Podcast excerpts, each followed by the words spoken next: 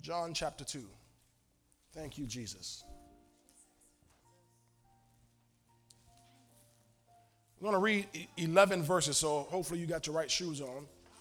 Read 11 verses. now you kick them off.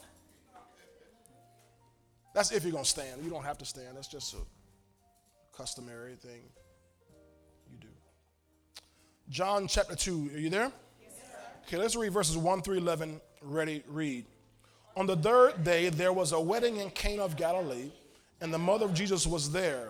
Now, both Jesus and his disciples were invited to the wedding. And when they ran out of wine, the mother of Jesus said to him, They have no wine. Jesus said to her, Woman, what does your concern have to do with me? My hour has not yet come. His mother said to the servants, Whatever he says to you, do it.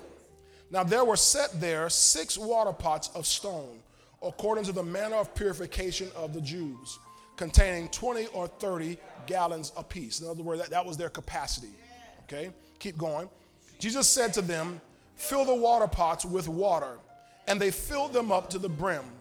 And he said to them, Draw some out now and take it to the master of the feast. And they took it. When the master of the feast had tasted the water that was made wine and did not know where it came from, but the servants who had drawn the water knew, the master of the feast called the bridegroom. And he said to him, Every man at the beginning sets out the good wine, and when the guests have well drunk, then the inferior. You have kept the good wine until now. This beginning of signs that Jesus did in Cana of Galilee and manifested his glory, and his disciples believed in him. All right, verse 11 says, This beginning of signs Jesus did. If you were to read in the King James and many other translations, it'll say, This beginning of miracles Jesus did. And it says, And manifested, or we could say, revealed his glory, and his disciples believed in him. Today I want to talk on the subject, the beginning of miracles. The beginning of miracles. Father, thank you today for the word that we're about to receive. I thank you, Father, that you've uh, given me revelation and insight into the word of God, and that God, what I have, uh, you have uh, already prepared your people to receive.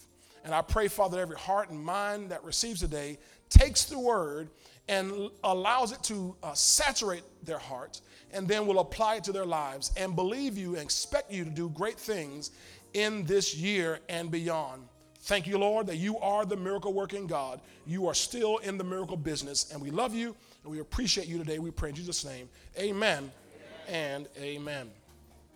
Praise God. All right, the beginning of miracles. Hallelujah. 2021, as I share with you on Wednesday night and Thursday night, we were here for our New Year's Eve service, and uh, I introduced this subject, the year of miracles. And so, uh, 2021 will be marked as the year of miracles. Now, I'm sure you will hear other declarations. Uh, you know, we've heard Brother Copeland talk about 2021 being the year of the local church. Uh, my spiritual dad, Apostle Durban, has declared this, this the year of judgment, and this these are not uh, competing declarations uh, God is able to do many things at the same time. And in fact, you'll find all these things are actually working in concert, right?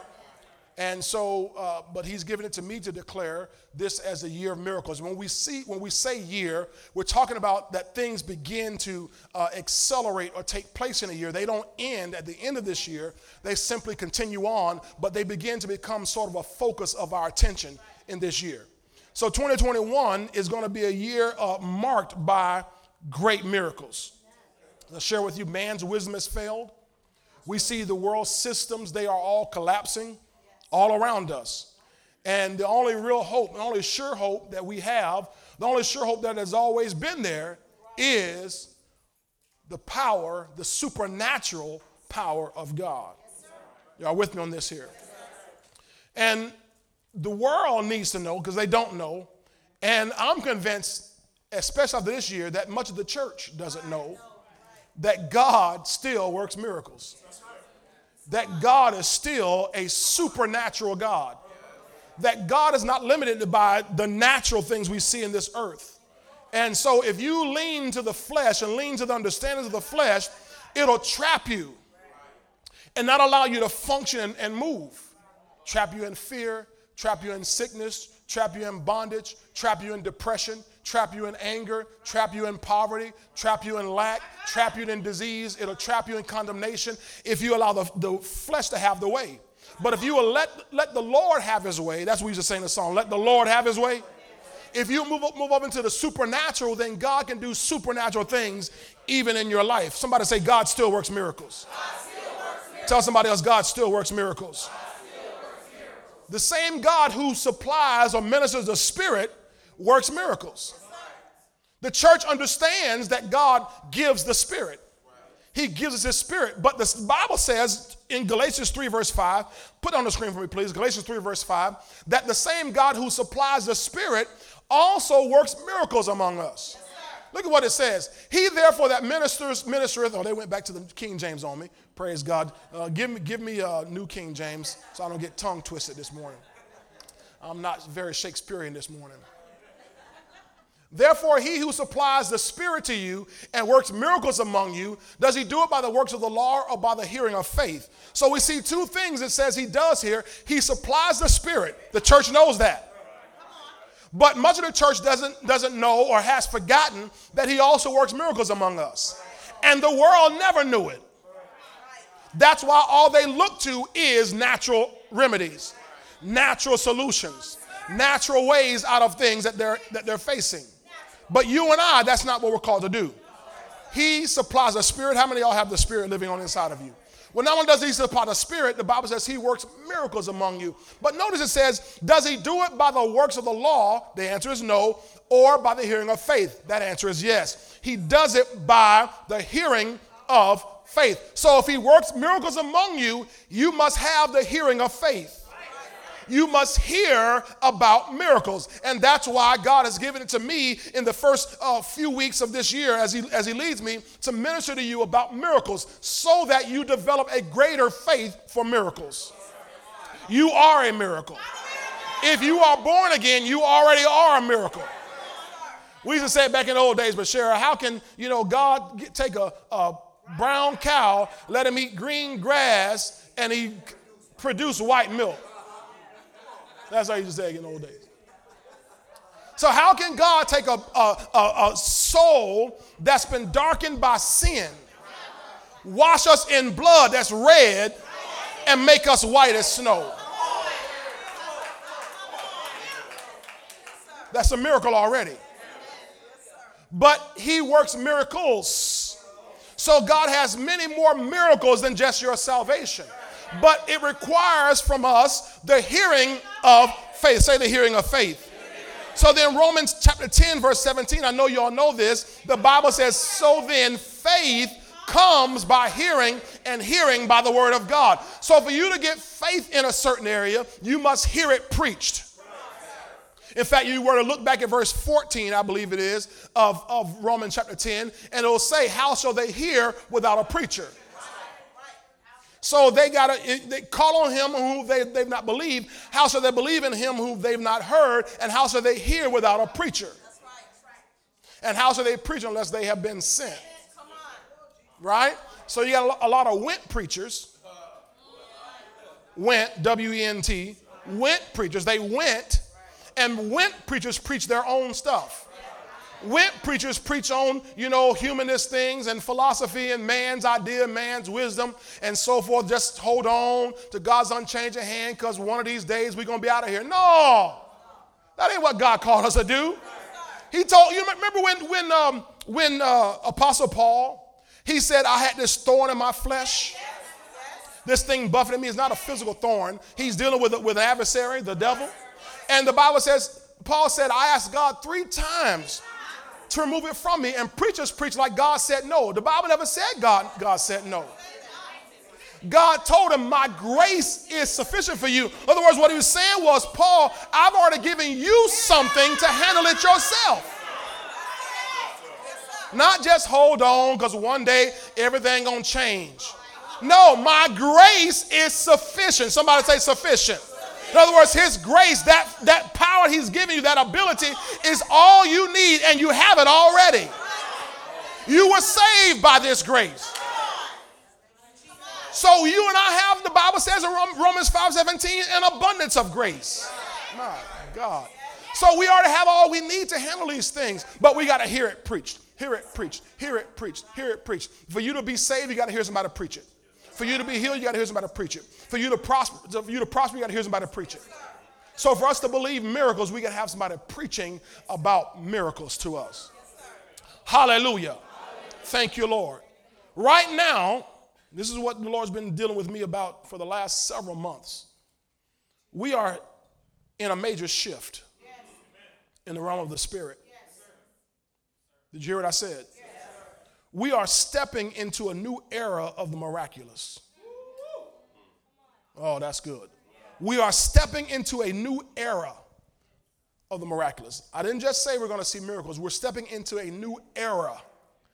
So you, when you hear me say year of miracles, the year is not limited to 2021. It's a new era of the miraculous, of God's supernatural divine power being demonstrated in the lives of his people. Oh my God.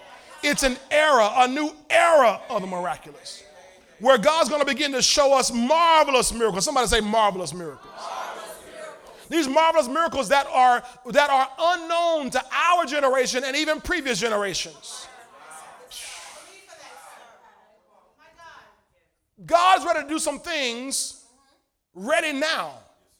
And He's already begun to do some things that will, if you allow this, blow the world's mind. Not blow our mind, we're going to keep our mind, but blow the world's mind. Because He's trying to get the world's attention. Miracles, they are God's dinner bell. I've heard, heard brother, brother, brother Bill Winston say that. Uh, he, actually, brother, brother Hagin was the first one we ever heard say that. That miracles, they're God's dinner bell. It's how he attracts the people to the, from, from the world to the church. Somebody say miracles. miracles. True miracles cause people to marvel and glorify God. True miracles cause people to marvel and glorify God. Now, the reason I said true miracles is because we've sort of dumbed down that word miracles. Am I right about it? You say, well, not me. Well, in society, when somebody, a football team comes back from 25 points down and wins a game, they'll say, it was a miracle. No, it wasn't a miracle. It wasn't a miracle, it was just hard work. One team let up, one team pressed in. It wasn't a miracle. Some guy, you know, they throw the ball and the ball tips off of one guy's helmet, land, hits off another guy's foot, and one guy ends with the ball. They say it was a miracle catch. It wasn't a miracle catch. He was just focused.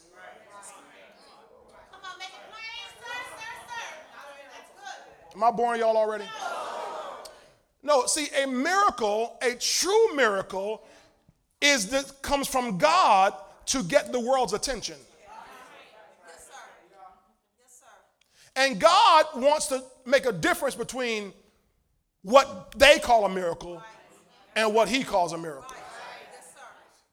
So that there's some real distinction. Glory to God. They talk about now the miracles of science. That they can take some sort of uh, uh, ocular devices and take some child who was born deaf and implant some device in them, and now that child hears for the first time. Everybody's oohing and awing, and that's wonderful. I'm grateful for what for what that child now has, but that was not a miracle. That's not a miracle. Glory to God. Some of y'all struggling on what I'm saying to you. That's not a miracle. That's wonderful. I'm grateful, but it's not a miracle. A miracle is the handiwork of God only. And what's happened is because we've, we've made so much room in our own minds for the handiwork of men, we don't expect or even look for, anticipate, make room for the miracles that come from God. Boy, I'm, I'm talking right. Thank you. Thank you, Miss Frankie we, we, we, but God needs us, needs us to go back to believing Him for the supernatural, for the miraculous, for Him to do, even as we saw with, with Paul over in, in Acts, I think it was Acts 16, uh, it said what, that God did unusual miracles. He wrought unusual miracles through the hands of Paul. Unusual. I mean, first of all, a miracle is unusual.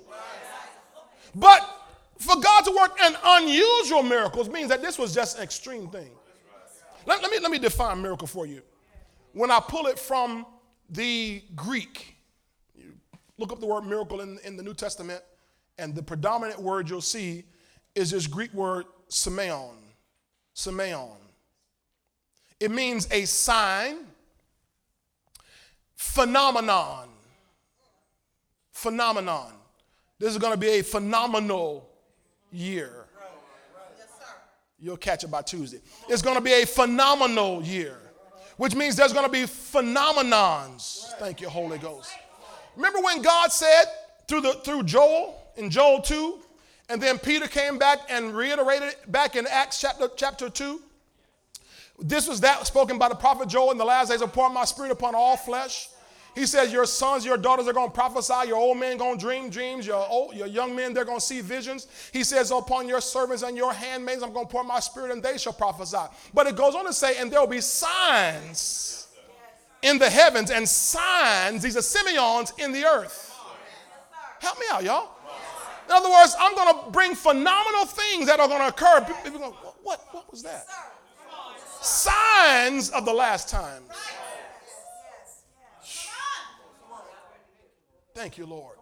So, in your life, let me, let me help you out because some of y'all wonder. In your life this year, there's going to be some signs and phenomenons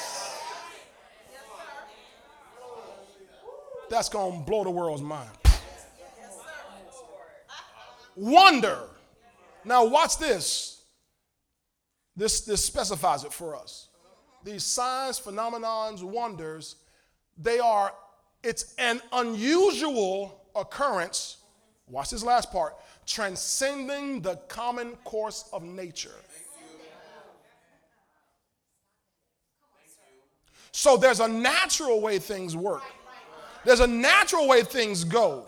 But a miracle transcends, can disrupt, interrupt, go against the natural course of nature. So God is able, I see my friend, Brother Everett, over there. I, he, he, testified to me the other day about how God healed him of epilepsy, how God uh, healed his arm. He had been, been, been beaten up and, and, and arm and legs, everything all hurt. And he went to church and got healed in church. See, what, what the world would say would take you a year or two years to recover from, God can do it in a service in one moment. Come on, saints of God. It's a phenomenon, it's a sign, it's a wonder, it's an unusual occurrence that goes against the common course of nature. So God doesn't need a year to straighten it out. One of the most common phrases we see throughout Jesus' ministry was immediately, straightway, anon. It meant right away God would heal. Hallelujah. When that woman went to Jesus Christ and she touched him of his garment, the Bible says immediately she felt in herself. 12 years of pain, 12 years of suffering, 12 years of weakness, 12 years of bleeding, but one touch, and in an instant, bam, she's healed. Come on, y'all. A phenomenon, a wonder, an unusual occurrence that transcends the common course of nature. So it's wonderful that they can give implants to get, let somebody hear or to see, or they can give, give you know, a, a, a, a prosthetic heart or whatever they, they want to do now. Those are wonderful, but those are not miracles. And what, what has happened, they've used this phrase so much now in the world the miracles of science. The miracles of science. We've adopted it into our vocabulary. The miracles of science. There are no miracles in science. But if he gets us to adopt that kind of vocabulary, then we begin to dumb down everything and begin to put our trust in science and not have our trust in God. Glory to God. Give me 1 Corinthians, 1 Corinthians 2, uh, verse 4 and 5. Give me 1 Corinthians 2, verse 4 and 5. Because this is what we got to get back in the church. This is what I'm striving for here.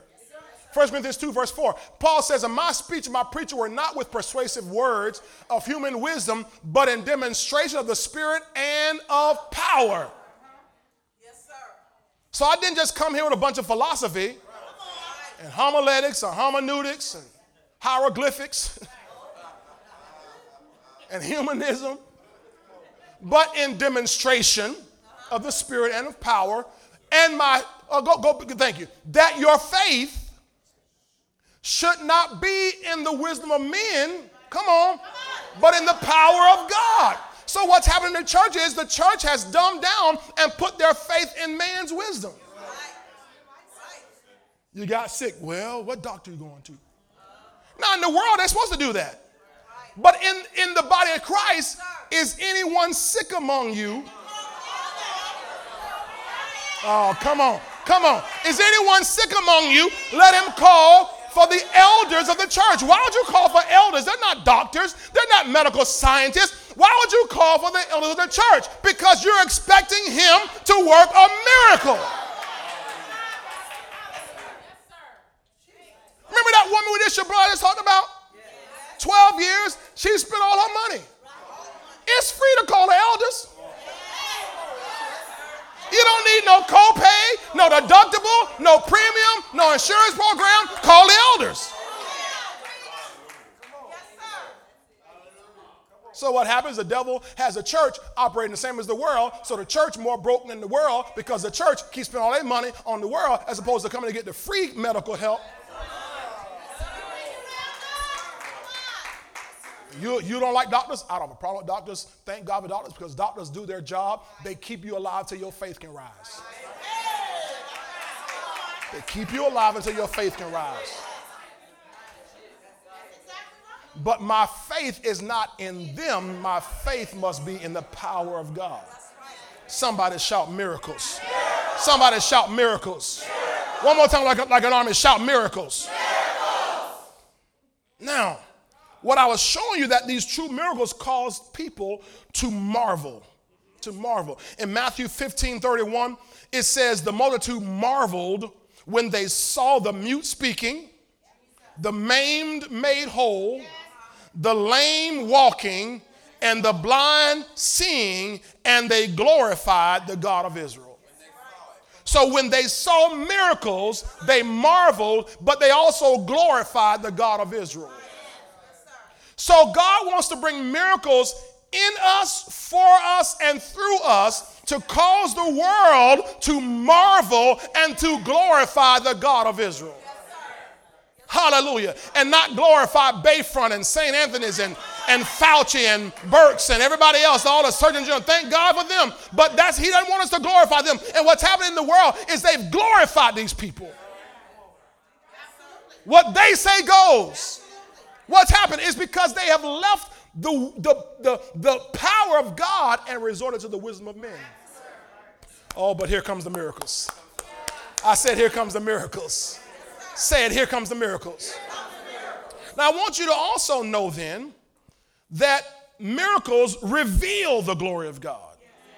Miracles reveal the glory of God. How do you know? Well, it's in our text. In John 2, verse 11, the very last verse we read today at the beginning, it says, This beginning of miracles, I'm using the King James there, but just so when I say miracles, understand New King James is signs, but it's the same Greek word, Semeion. Yes, Got it? Because I showed y'all what Semeion meant, right? It meant sign, phenomenon, and so forth. Okay? So this beginning of miracles Jesus did in Cana of Galilee, and notice it says, and manifested his glory.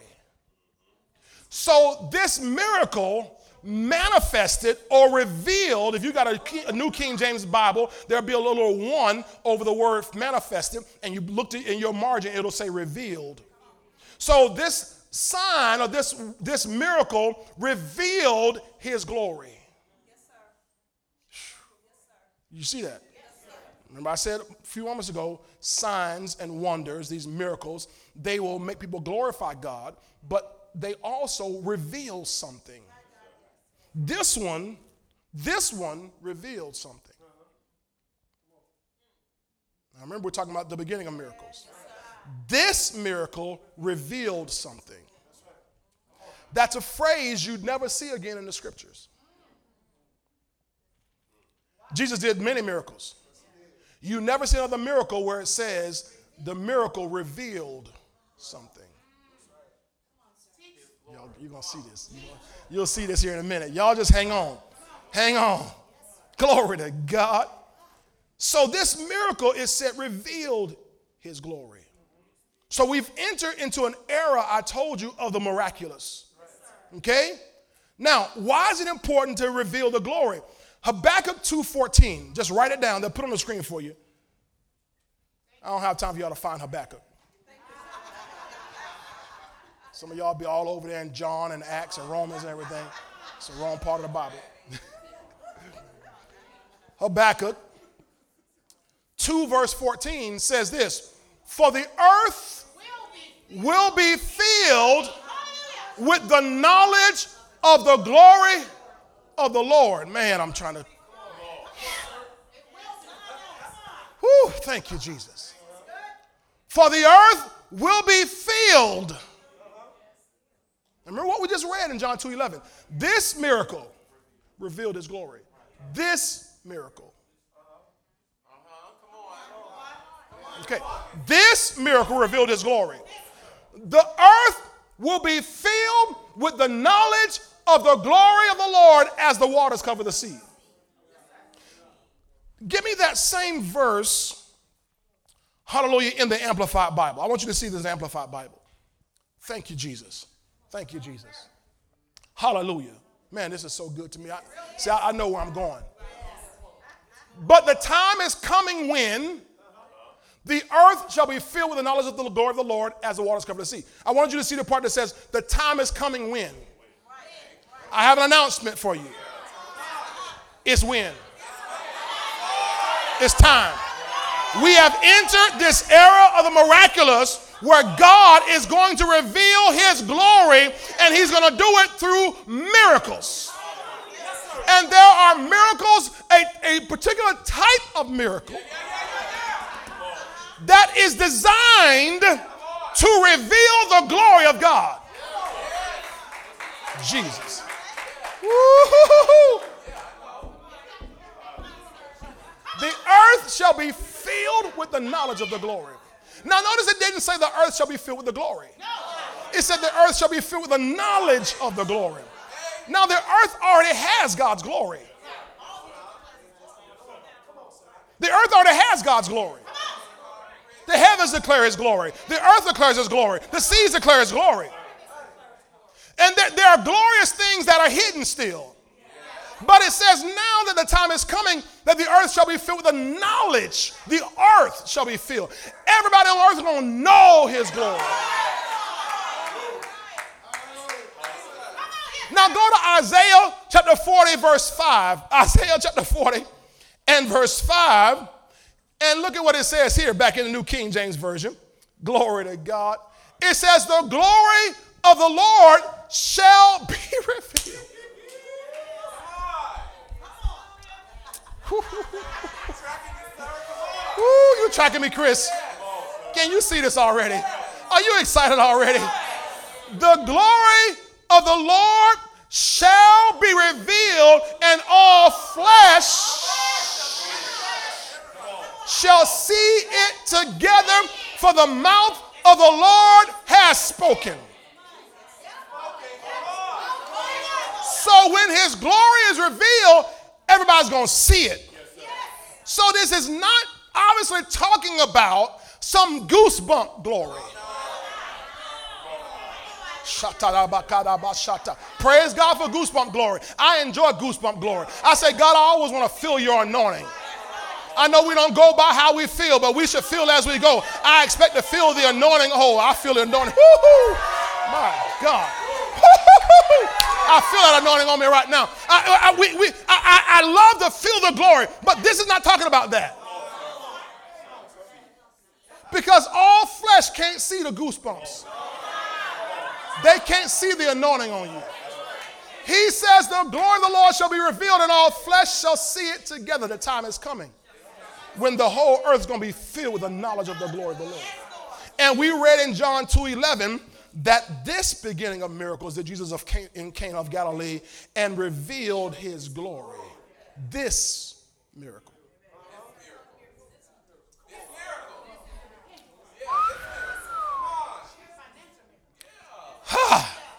Can y'all stick with me here? Moses asked to see God's glory. In Exodus 33, verse 18, 19, they can put on the screen for you Moses asked God, God, show me your glory. God, show me your glory. God, show me. Now, he had already seen cloud by day, he had already seen fire by night. He had already seen the Red Sea parted. Oh my God.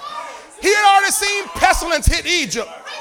He had already seen the, the, the, seas turn into blood. He had already seen the swarms of locusts and lice and flies. He had already seen all that. But he wasn't satisfied. He said, Lord, show me your glory. So the next verse, in verse 19, then he, God said, I will make all my goodness pass before you.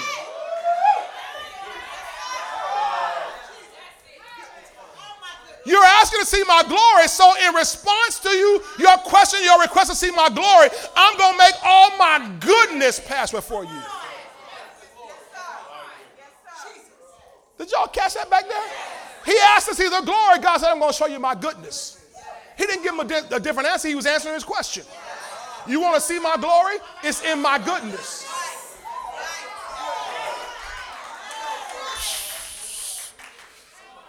So then, we could say, if we were to rephrase Isaiah 40, verse 5, the goodness of the Lord shall be revealed, and all flesh shall see it together. Because his glory is his manifested goodness. His glory is his manifested goodness. Thank you, Lord. I'm going to see if I can help some of y'all trying to still scraggling a little bit. Joseph, Abraham's great grandson. Joseph, when he went down in Egypt, he had been a slave, but then he rose up to prominence, became second in command of the world, and God made him rich in Egypt. And when his father and brothers were still were suffering out there needlessly, uh, and Joseph finally sent for them, he said, said, Listen, brothers, when you go back to my daddy, Jacob, tell him about all my glory. Tell him about all my glory. That's the word he used, my glory. He didn't mean tell him about my anointing. He meant tell him about all my stuff.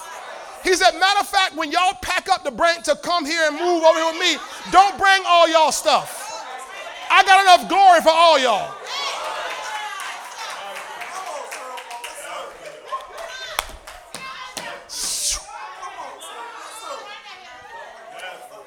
Solomon was a wealthy man. Uh-huh. To this day, the wealthiest man ever been on this planet. And yet Jesus Christ came along and said in Matthew and Luke, he said, Solomon in all his glory. Not anointing, Solomon in all his stuff wasn't arrayed like any of these lilies. So when God's talking about glory being revealed, he's not talking about you getting goosebumps. Thank God there is a revival coming. Thank God there's a healing revival coming. Thank God there's a miracle, there's an anointing revival coming. Thank God that, that everything's going to happen. But what's going to get the world's attention? Because the, the world isn't moved by medical stuff. Because their science, they have their miracles of science. But when things start being debited from one side and credited on another side, we call it a wealth transfer. That will get the world's attention. And God said, when this glory comes, all flesh is going to see it together. Somebody shout amen. amen. Shout amen. amen. Jeremiah 33, verse 9. I'm going to prove this to you here. This is one of my favorite scriptures of all time. Jeremiah 33, verse 9. Because I gave you a prophecy last Sunday that God said within two years, the world will call you rich. Within two years from last Sunday, the world will call you rich. I wish I had somebody else excited about that.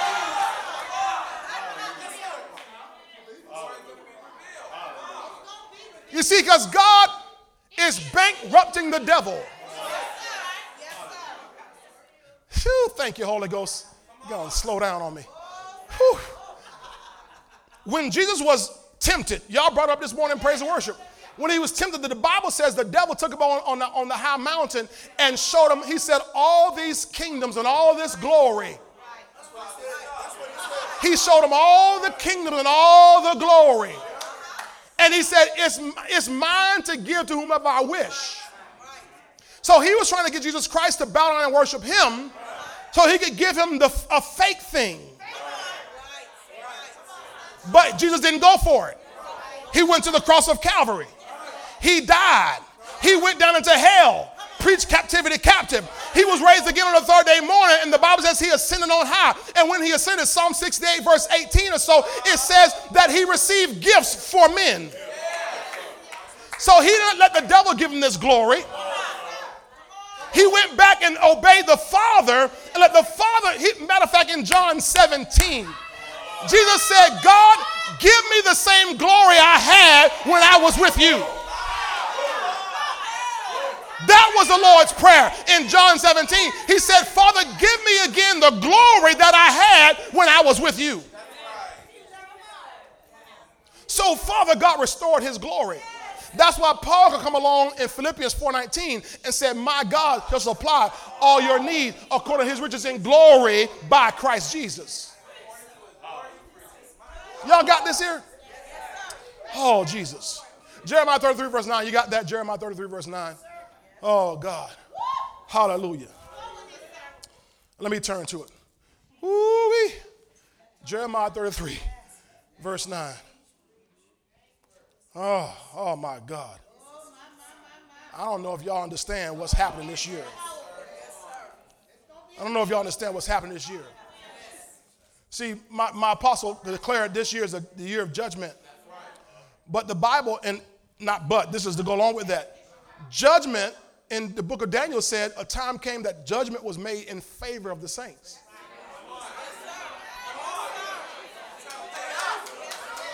So when judgment is made in your favor, that means you won the lawsuit, you won the case. You get all the spoils. So he's being judged. The devil's being judged. He's being plundered. He's being bankrupted, and the judgment has been made in your favor if you're in the house of God, if you're in the family of God, if you're in the church of the living God. Hallelujah. Glory to God. Jeremiah 33, verse 9. I'm telling you, the world's going to be blown away. It shall be to me a name of joy. Pastor, didn't you read this last Sunday? Yeah, I'm reading again today. You read this last Wednesday? Yes, I'm reading again today. You ought to read it again tomorrow. You ought to read it again Tuesday. This is for you. Tell neighbor, this is for you. Then it shall be to me a name of joy, a praise, and an honor before all nations of the earth. Remember, everybody gonna see this. Who shall hear all the good that I do to them? They shall hear and they shall, they shall fear and tremble for all the goodness and all the prosperity that I provide for it.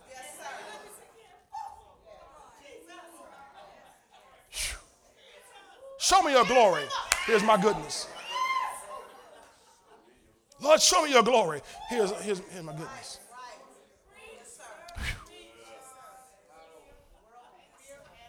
And the Bible says in John 2:11 that this beginning of miracles manifested his glory.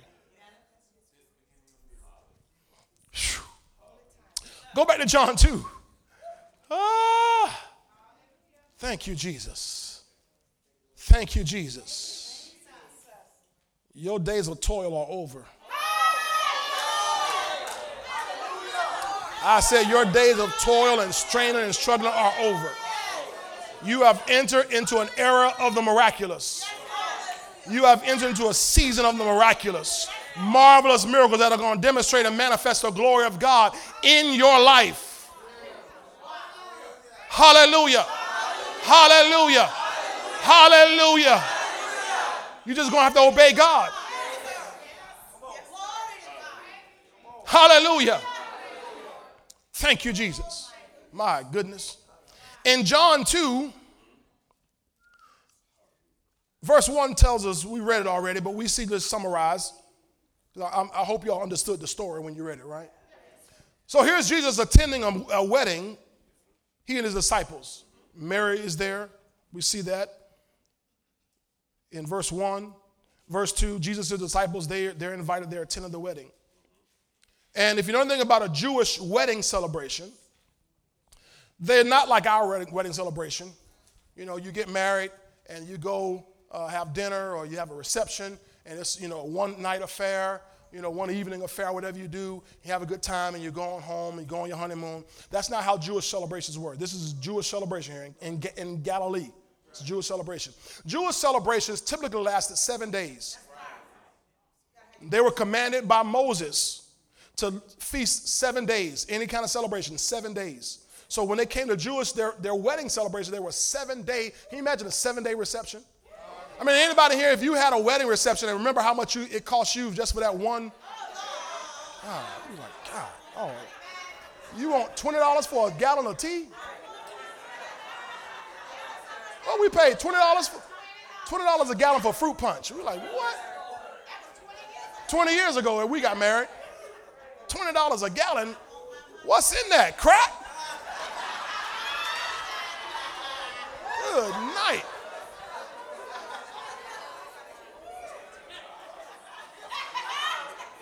That's the reason you, you, go to, you go to weddings and all they have is water and ice and unsweetened tea. Water and unsweet, unsweetened tea because you got to pay for sugar. We don't give you no sugar. Get some of that unsweetened tea and go on home.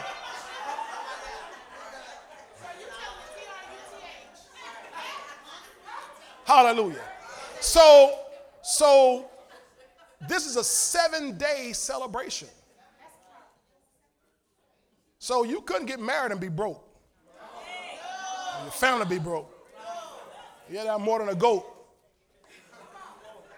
More than a couple little chickens around there. You had to have some, if, you, if you're going to do it right. Now they can elope, they can do it. They Jews did it. They eloped and all that kind of stuff and sneak, snuck off and got married in secret. That's fine. But the, the real what we're seeing here wasn't that. What we're seeing here is a seven-day celebration. And the Bible says, and you know, they ran out of wine because that you're talking about seven days of food, seven days of drink, seven days of entertainment. Moses commanded couples when you got married, you don't do anything for seven days. That's why we what we call the honeymoon. That was a commandment by, from Moses. Seven days you just spend time with each other. You don't go out the house for nothing.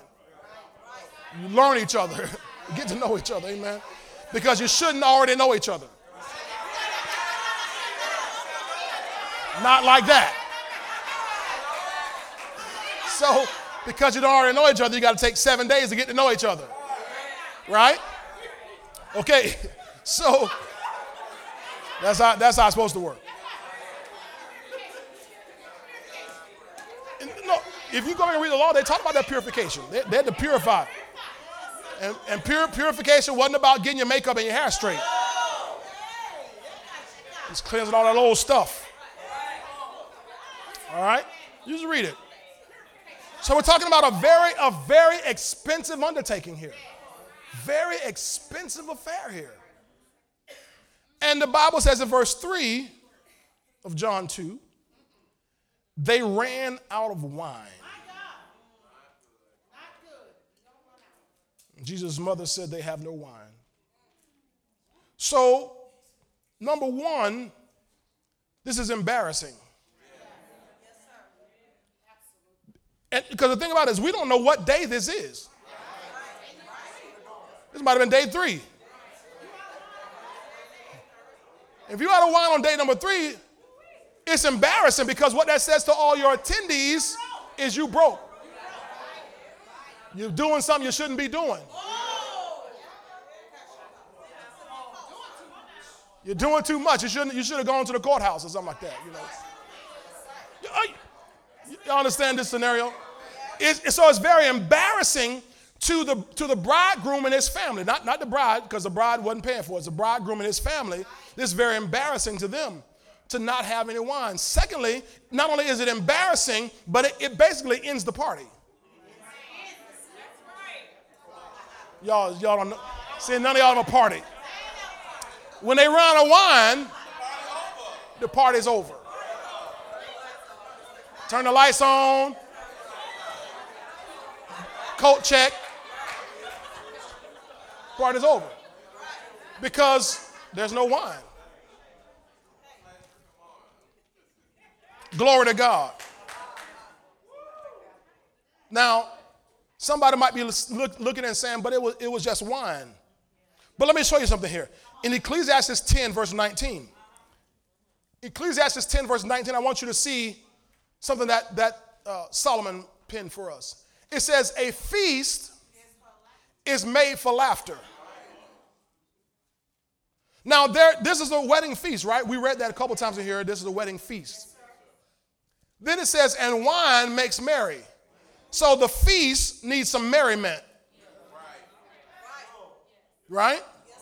Just whatever. Now, now, don't y'all go out there talking about Pastor told us go drink wine. I'm not telling anybody. I'm not, I'm not advocating that at all. In fact, if you're gonna look, listen to me, I'm gonna tell you stay away from the stuff. Give it a thousand feet. Don't touch it. It makes a fool out of people. Okay?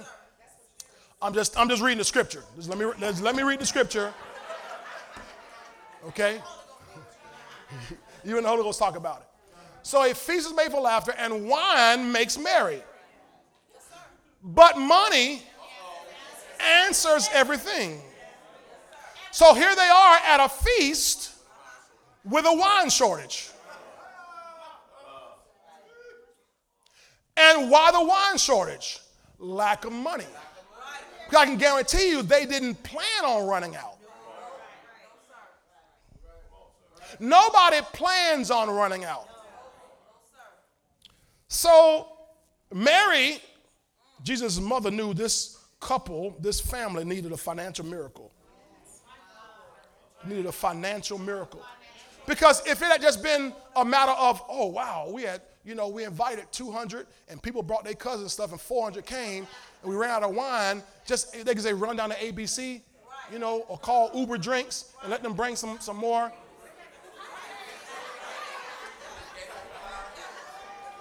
Oh, that already exists. Uber Drinks are already out. Oh, yeah, they, they, wine delivery companies out there all across America. I mean, they took off in two, 2020. Couldn't, couldn't nobody go nowhere. They was bringing it to the house.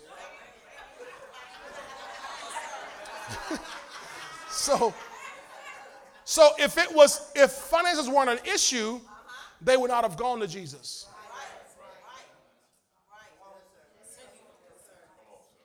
Got it? So Mary knew this group, this husband and his family needed a financial miracle.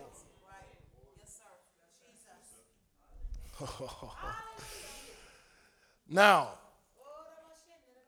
Everybody say insufficient funds.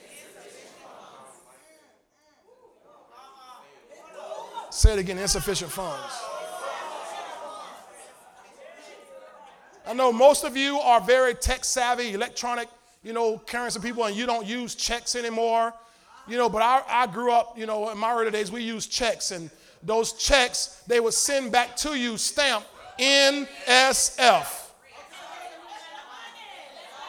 I didn't know what NSF meant. Somebody to tell me what NSF meant. I couldn't figure out what that stands for. N. Not so fast.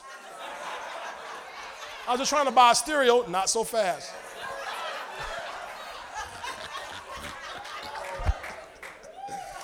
And somebody said, No, no, John, that means insufficient funds. Oh, non sufficient funds. Yeah. Non. Oh, oh, I didn't have enough. Well, I had checks left. I mean, I know checks don't mean you have money. I don't know about you, but how many of y'all ever, were ever embarrassed by insufficient funds? Okay, y'all in tech people. You take your card. I'm, I'm sorry, sir. Um, your card. Can we, can we try that again, please? Hey, would you like to use another card? Because this card, maybe there's a problem. There's a problem. So polite. Now, I wish I, I, I, had an episode one time. I was in a store and with my friends as well with me, and I went to go use my card, and they took, it, took my card and cut it up in front of me. Now, I was about to fight, but I was too embarrassed. I'm like, God, oh, right in front of everybody, took my card and just cut it. You didn't have to do that, man. You didn't do that. You could have just slid it back and said, Our machine is down or something like that. You don't have to do that. Just.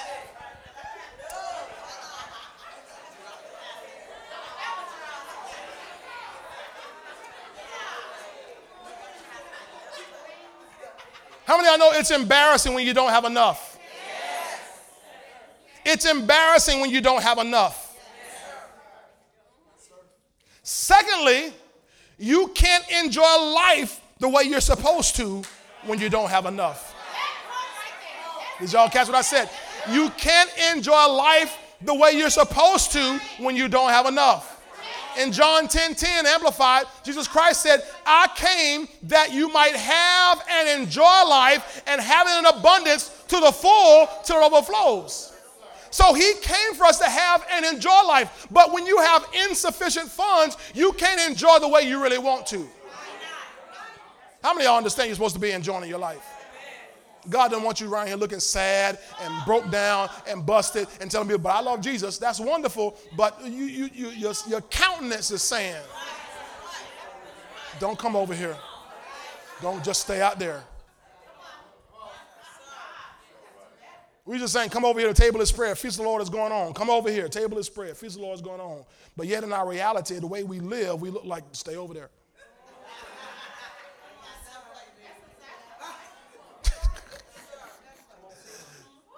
See?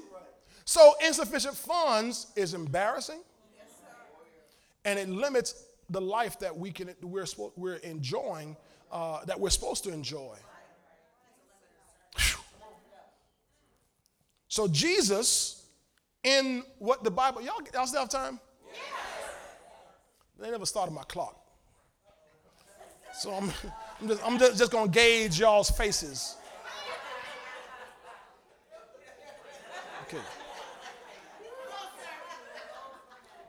So his, his first miracle addresses the problem of insufficiency.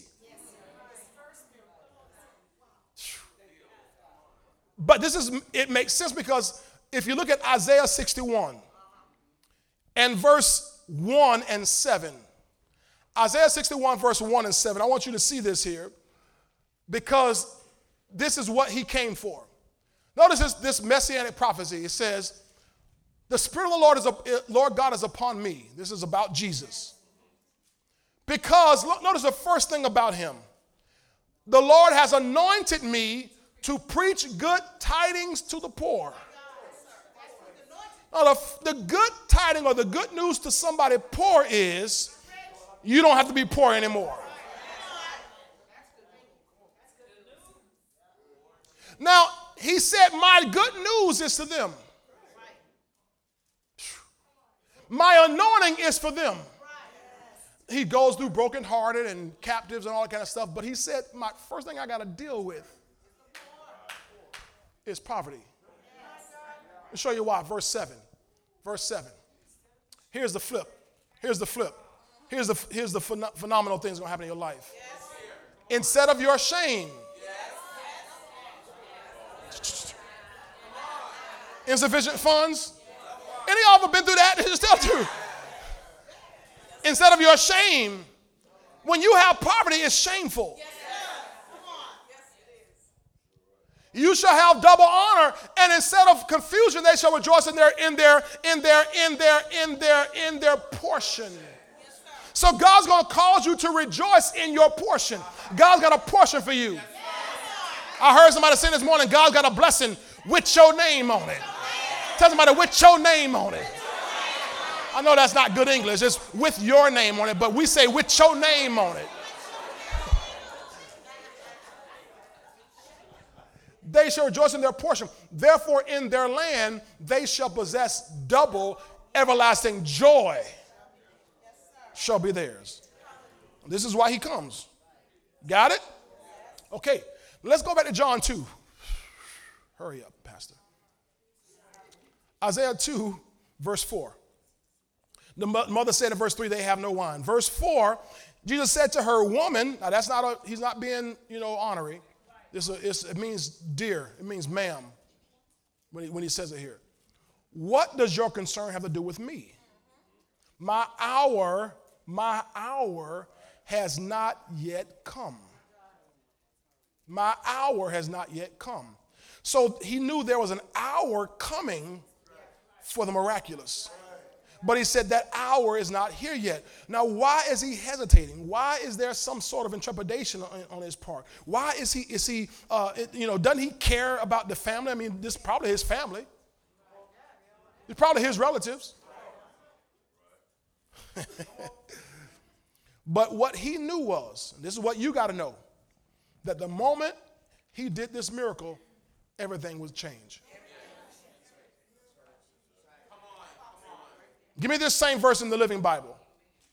The same verse in the Living Bible. Here's what he says I can't help you now, he said. It isn't yet my time for miracles.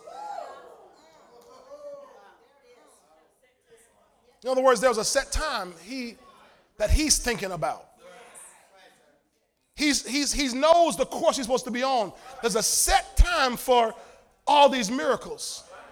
All right, give me that same verse, last place, uh, last time on this one, uh, the Passion Translation. Jesus replied, My dear one, see, he wasn't being disrespectful. My dear one, don't you understand that if I do this, it won't change anything for you, but it will change everything for me.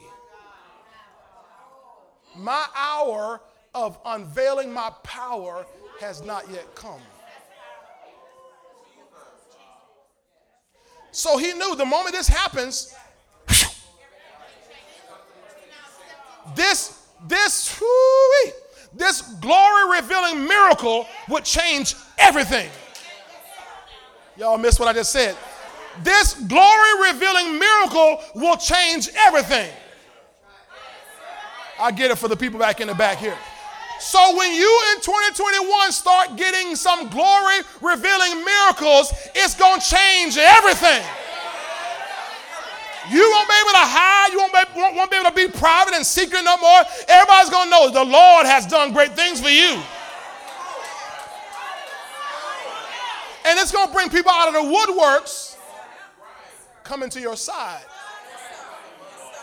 See, right now, he can travel with just his little few 12 or how many he got right here at this point. It's just them. We just laying, we just laying low. We just laying low. We just laying low. But the moment this glory revealing miracle happens,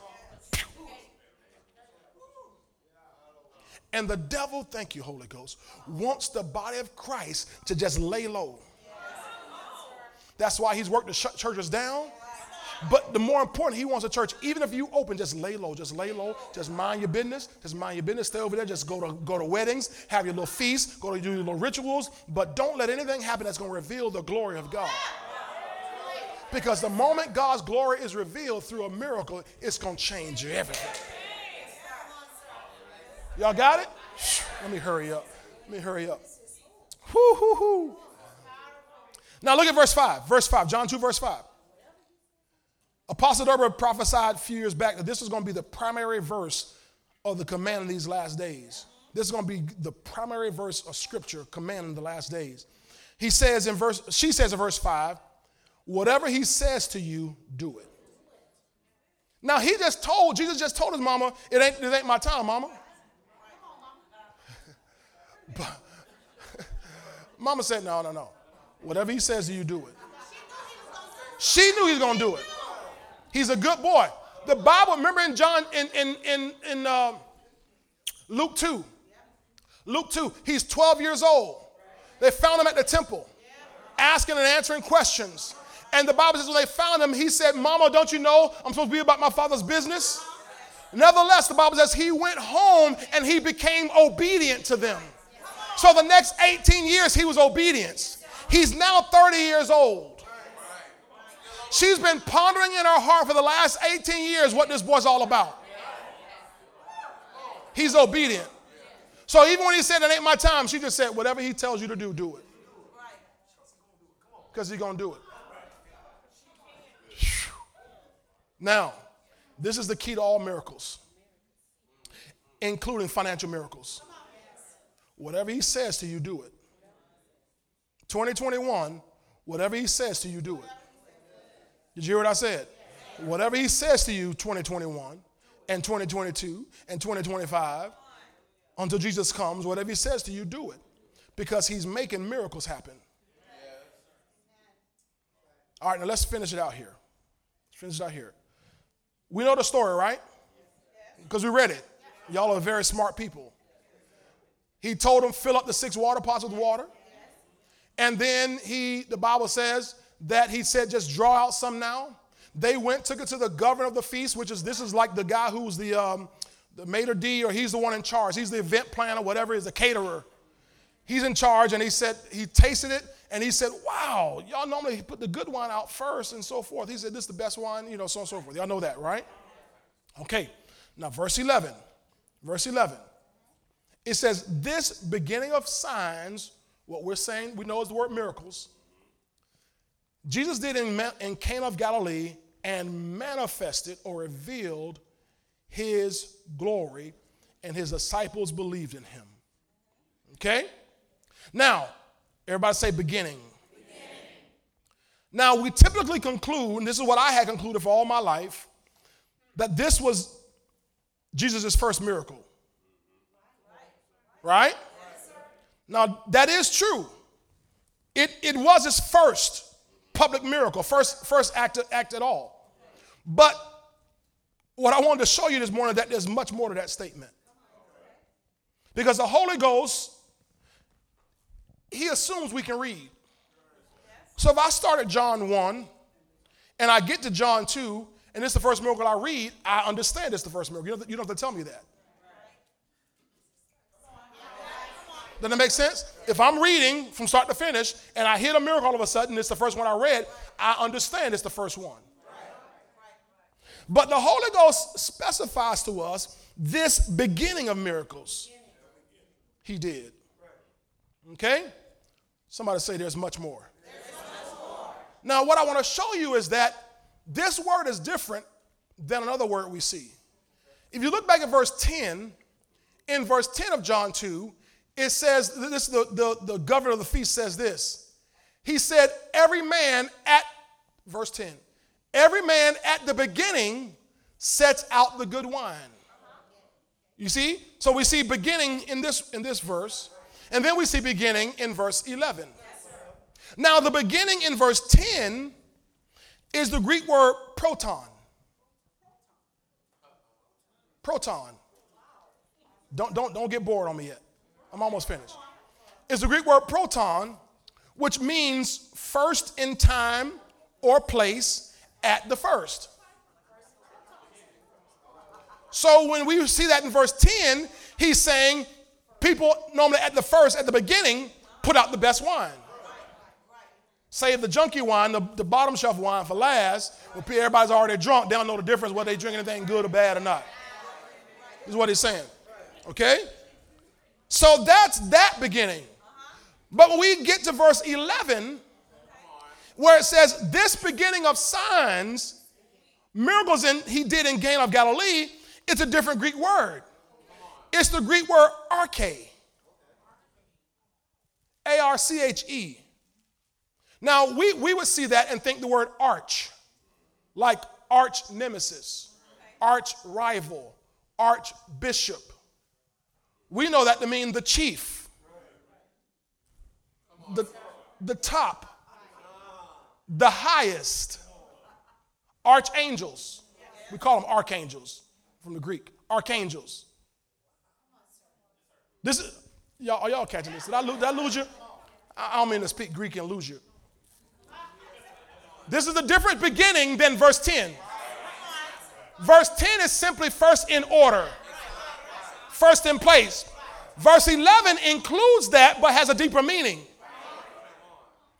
The word arche means beginning, origin. Y'all got to see this. Origin. Origin. Like Genesis. The person or thing that commences, the first person or thing in a series, the leader Mm-mm-mm. The leader. That by which anything begins to be, the origin, the active cause, the extremity of a thing.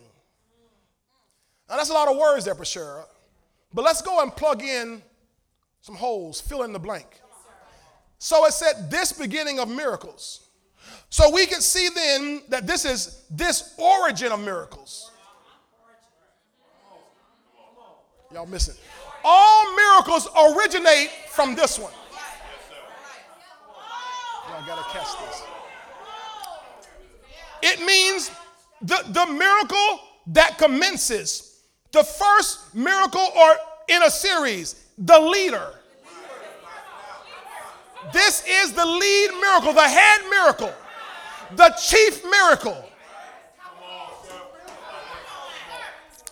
The, oh, Jesus, I wish y'all get this. This is the number one, not just in time, but in priority, in rank. Somebody get this by Thursday. That by which anything begins to be. This is the miracle that causes all the other miracles to be. The origin, the active cause of miracles following. The extremity of a thing. This miracle was the extremity of a thing. I'm going to show you the top first. Good God Almighty. Good God Almighty. I'm going to show you the top one. I'm going to show you the extreme one first. And your Bible says, hallelujah, this beginning of miracles Jesus did in Cana of Galilee and manifested his glory. This was the one that manifested his glory. You don't see that anywhere else. This is the one. This is a miracle of extravagance. This is a miracle of luxury. It's a miracle of abundance. It's a miracle of not somebody needed something. It's because they wanted something to keep enjoying their party, keep enjoying their festival, keep enjoying their celebration.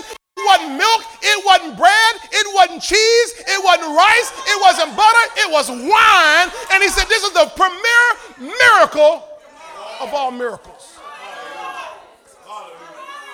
Somebody's getting this in your spirit. Somebody's getting this on the inside of your spirit. That he chose this one to reveal his glory, his goodness, to manifest what's inside of him. Now, now I, I want to show you because this, this, I need to help some of y'all because you're still struggling to understand what's the point. It, look, look at Mark 4. In Mark 4, I'm, I'm done. This is my last place I got to go right here. Y'all can go eat your little chicken and your hog maws and that pig feet and stuff like that and just enjoy your burrito from Taco Bell. Uh, Mark 4, verse 10. Are you there? Mark 4, verse 10. Now, let me just, just, just show you something. Early on, Shante, in chapter 4, he was teaching on the parable of the sower and the, and the grounds. Right? Four grounds. You know, wayside ground, stony ground, thorny ground, and the good ground. 30 fold, 60 fold, 100 fold.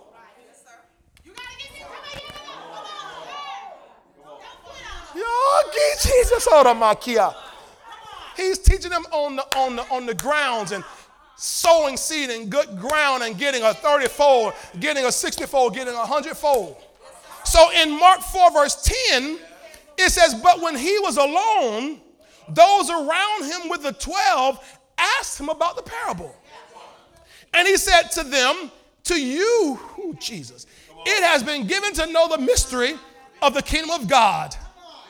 But to those who are outside, all things come in parables, so that seeing they may not see, I'm sorry, seeing they may see and not perceive, and hearing they may hear and not understand, lest they should turn and their sins be forgiven them. Watch this, verse 13. Watch verse 13. Y'all get this, young people, teenagers, y'all listen to y'all listen to, please listen to me, please. He said, Do you not understand this parable? How then will you understand all the parables? Because this parable is the master parable. This parable is the chief parable. This parable is the master parable. This parable is the beginning of parables. And if you don't understand this one, you won't understand all the rest of them. So when he comes in John 2 and he performs this miracle, and the Bible, the Holy Ghost calls this the beginning, the origin, the chief of all miracles, he's saying, if you don't understand this miracle, how will you understand all the miracles? So if you can't see God bringing a financial miracle in your life of extravagance, of abundance, to turn over your insufficiency and give you more than you need, then how can you get healed? How can you get your children to turn around?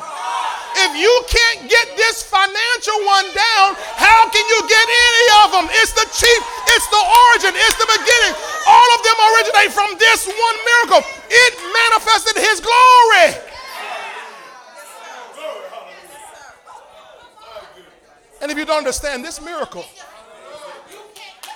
if you don't get this miracle, how do you get all the other miracles? This miracle of turning water into wine, transforming the normal course of nature. To get wine, you'd have to grow grapes for years.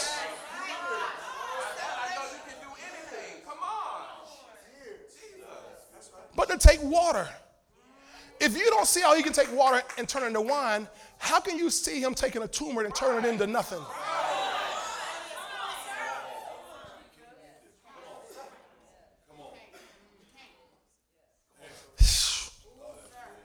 This, this beginning of miracles, this origin, this genesis of miracles. What God did in the book of Genesis, chapter 1, you see the first four days he created things. The next two, he didn't create anything new. He took from what he had and brought forth. So he turned water into birds. You go back and read it. You can read it for yourself. He turned water into birds.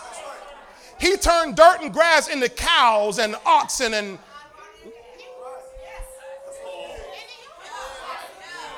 He's, he would say, Let the earth bring forth. Let the seas bring forth. He didn't start with anything new. He took something that was already there and converted it.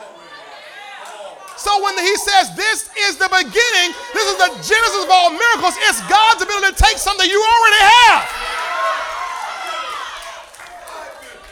Here comes a woman to the man of God, Elijah, and says, Hey, here comes a creditor to take my two sons. I'm broke. I don't have anything. He says, What I have to do with you? He said, What do you have in your house? Now let's take what you already have in your house. Oh my God, I want to preach that. I got a message I'm bringing sometime next week or so called Miracle Business. God's ready to give somebody miracle business this year. Oh my God. He has the ability to take something you already have and convert it. And if you don't understand this miracle, how can you understand all the other miracles?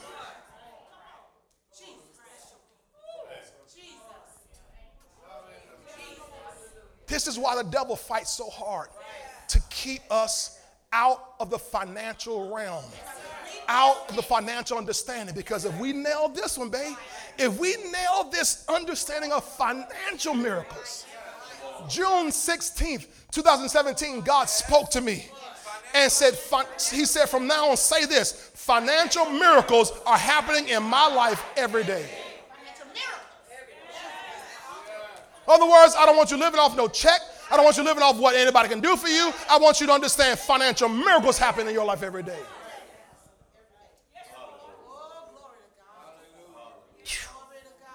Five months later, we're out of debt. Snatched out of debt. Snatched out of debt.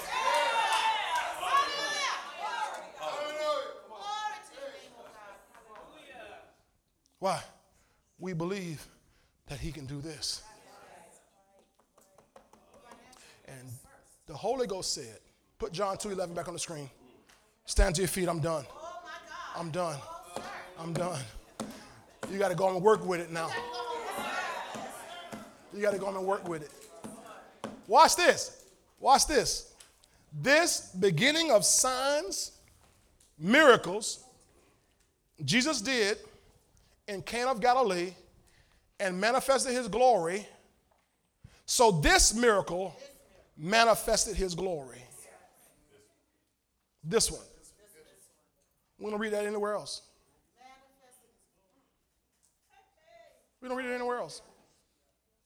Later on, you read in John 11, Jesus goes down to Lazarus' grave And they, he's telling the people, people says, hey, Jesus, Lazarus is sick, and you know, he's going to die. And Jesus said, the sickness is not unto death, but that the glory of the Lord should be revealed. So that, that miracle of raising him, he said, that glory will be revealed. But that's the glory of, of God. He said, in this miracle, the Holy Spirit said, he manifested, he revealed his glory. He revealed something from the inside of him. His ability to super supply every need you have and go beyond so much so that you can now, if you allow this, entertain other people.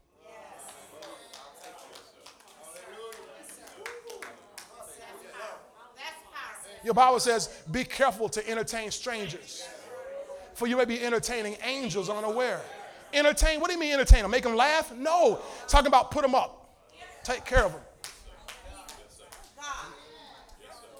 The Good Samaritan took that man and put him up. See, God wants you to have the ability to entertain people.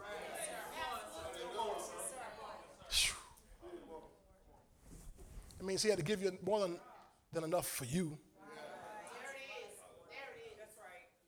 Ladies and gentlemen, I always call Mark 4, it's also Matthew 13, also Luke chapter 8, that parable of the, of the seed in the grounds. I always call that the granddaddy of all parables. Now I got a new one. John 2, this is the granddaddy of all miracles. This is the premier miracle.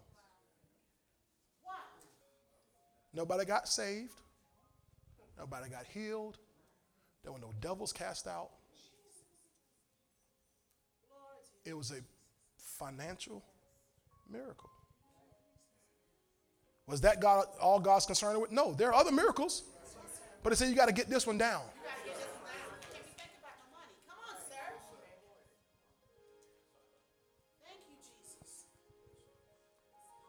What happened as a result of him manifesting his glory?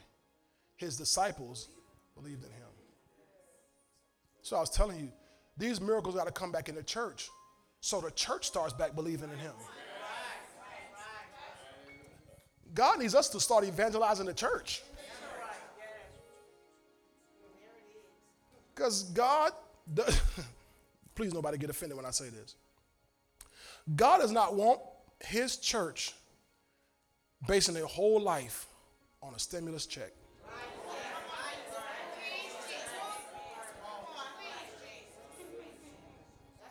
It's wonderful. Great. We'll take it. I'm sure nobody's sending it back to the government unless you owe them. Now, if you owe them, send it back to them.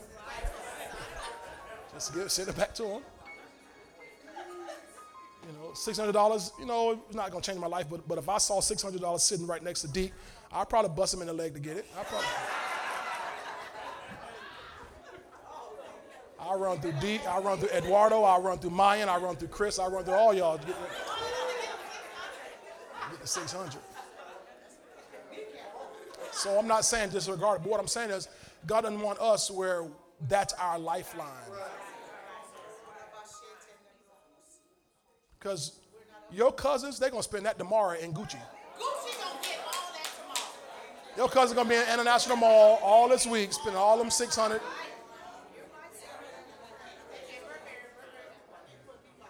Y'all follow what I'm saying? There's going to be long lines to get in those stores over there now. But God's ready to get the world's attention deep. He's going to use us to do it because we understand this miracle, and so then we can understand all miracles. So once I believe God can turn water into wine for me, then I believe He can turn a broken arm into a healed arm. I believe He can turn a crack addict into a preacher.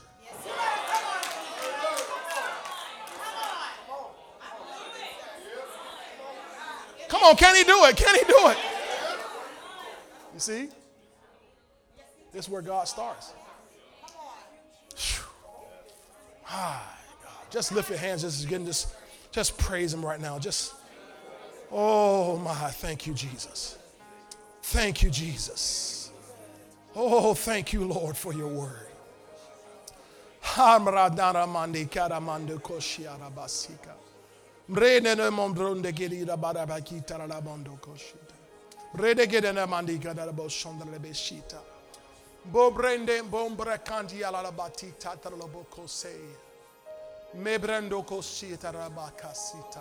Bashita. Hallelujah. Hallelujah. Hallelujah. Hallelujah. Hallelujah. Hallelujah. Hallelujah. Shukaramia. Sondere kizata. Merembrando kashia. Le nombronde katamande asha. Bronde tikanamonde. Ha. Thank you, Lord. Thank you, Lord. Thank you, Lord. Jesus, we thank you. Father God, we're so grateful to you today for Jesus. How you sent him as our great example, our teacher, our prophet, our sacrifice, our shepherd. He became the captain of our salvation. Thank you for what you did through him in demonstrating your goodness, your love to us, revealing your glory to us through him. Thank you. God, as we stand here today at the beginning of this new year, thank you, Father, for the beginning of miracles. This miracle of abundance, this miracle of luxury and extravagance, that you chose to do that to reveal the glory of Jesus so we could believe in him. Father, in that story, Jesus just said, fill the water pots. And then he said, draw out. God, we look back and see that he didn't speak any kind of special words. Bible doesn't note that he made any kind of hand gestures, any kind of motions, which meant that though we didn't see him do anything, everything changed. God, I pray that for us this year, that even if we don't see you doing anything, if we don't see motion towards what we're expecting, if we don't see wind, if we don't see rain, we're trusting that the valleys will be filled, the ditches will be filled with water because you said so. And all we need to do, Lord, your job you've given us, it's whatever you tell us to do, is to do it. So, Lord, help us to hear you clearly, to know your voice distinctly, so that we can obey you,